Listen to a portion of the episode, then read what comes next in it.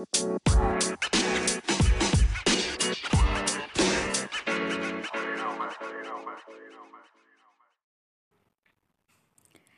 าถึงเรื่องราวที่สองของประเพณีและเทศกาลแปลกๆของไทยกันแล้วนะคะ ประเพณีนี้ชื่อว่า ประเพณีสวดด้านค่ะ ชาวเมืองนครศรีธรรมราชนะคะ ได้ชื่อว่า เป็นเมืองแม่แบบทางวัฒนธรรม เคร่งครัดในวัฒนธรรมและประเพณี ยึดมั่นในพุทธศาสนา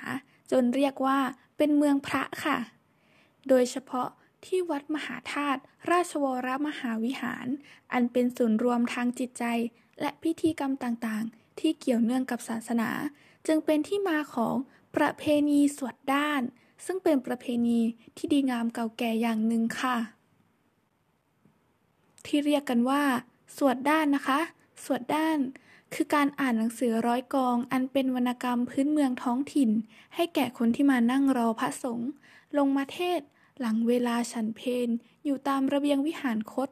รวมทั้งวิหารทับเกษตร รอบพระบรมธาตุเจดีย์การอ่านหนังสือนิทานชาดก หรือนิทานท้องถิ่นนะคะ อันเป็นหนังสือสำนวนกวีพื้นเมืองแต่งนี้ ภาษาพื้นเมือง เรียกว่า สวด หรือสวดหนังสือ และคนพื้นเมือง อันมีพระพุทธรูปจำนวน 173 องค์ ประดิษฐานอยู่เรียงรายทั้งสี่ด้าน นั้นเรียกว่า พระด้าน ดังนั้นคำว่า สวดด้านจึงหมายถึงการอ่านหนังสือวรรณกรรมพื้นถิ่น ให้แก่อุบาสก อุบาสิกาที่มานั่งรอฟังพระเทศ อยู่ตามระเบียงวิหารคต โดยรอบองค์พระบรมธาตุเจดีย์นั่นเองค่ะ การสวดหนังสือนะคะ จะมีเฉพาะวันพระ 8 ค่ำและ 15 ค่ำหรือทุกๆวันพระ หลังพระสงฆ์ฉันพัตคารเพลแล้ว ตามระเบียงวิหารคตนะคะ จะมีธรรมาสขนาดเล็กตั้งอยู่ ชาวบ้านโดยมาก เป็นคนมีอายุก็จะมารวมตัวกัน นั่งตำหมากบ้าง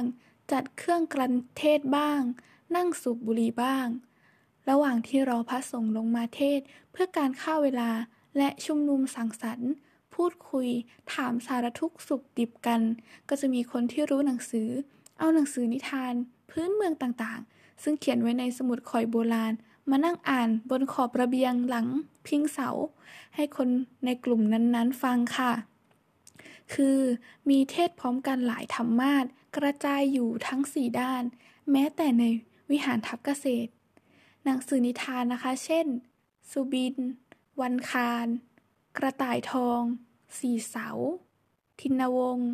พระรถเสน เสือโค และอื่นๆ อีกมากมายเลยค่ะ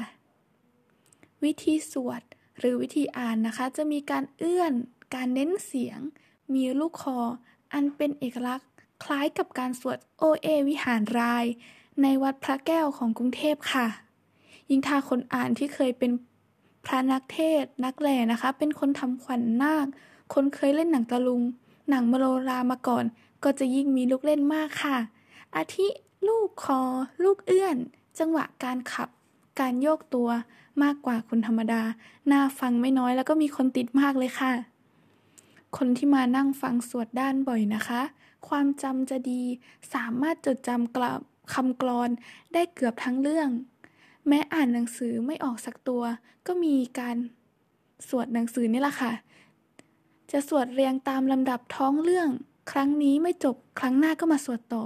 คนฟังก็ติดตามไม่ขาดค่ะ เมื่อนิทานเรื่องเก่าจบขึ้นนะคะ นิทานเรื่องใหม่ต่อไป